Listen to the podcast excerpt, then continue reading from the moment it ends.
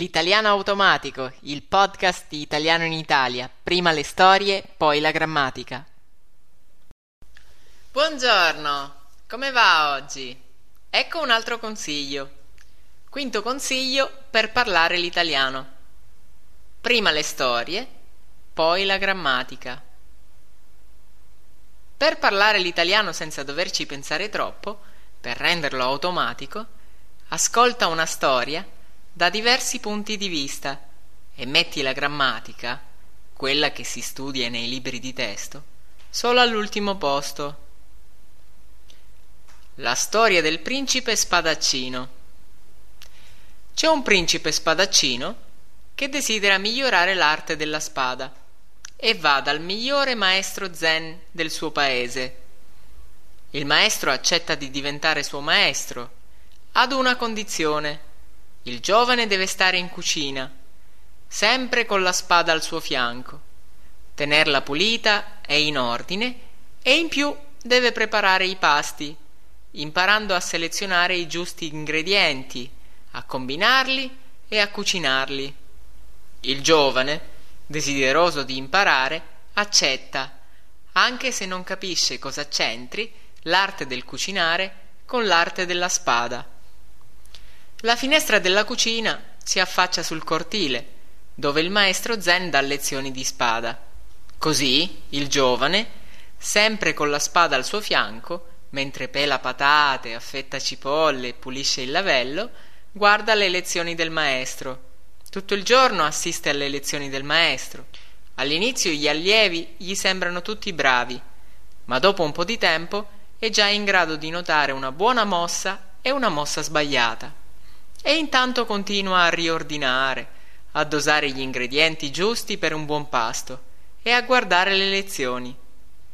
E ogni volta che chiede al maestro se è arrivata l'ora per lui di cominciare le lezioni, il maestro risponde che non è ancora pronto, che deve prima migliorare l'ordine della cucina, gli ingredienti e il sapore dei suoi cibi.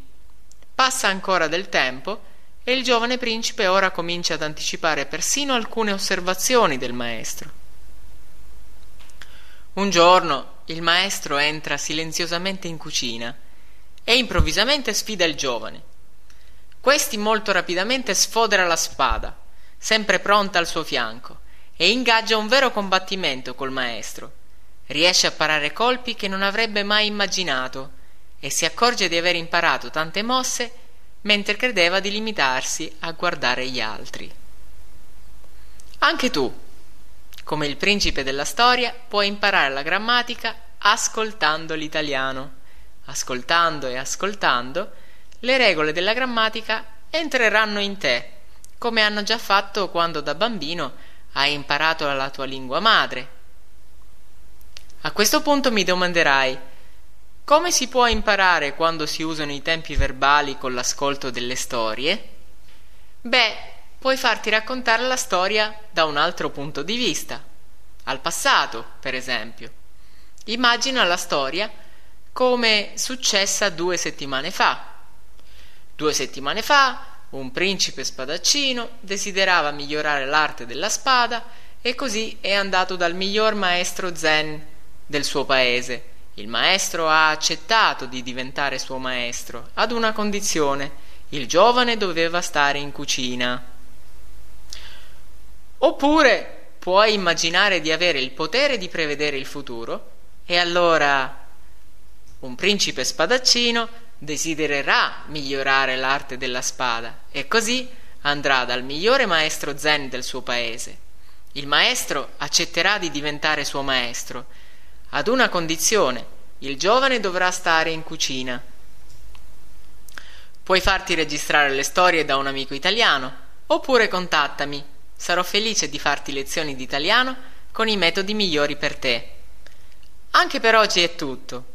Rilassati e goditi il viaggio. Quinto consiglio.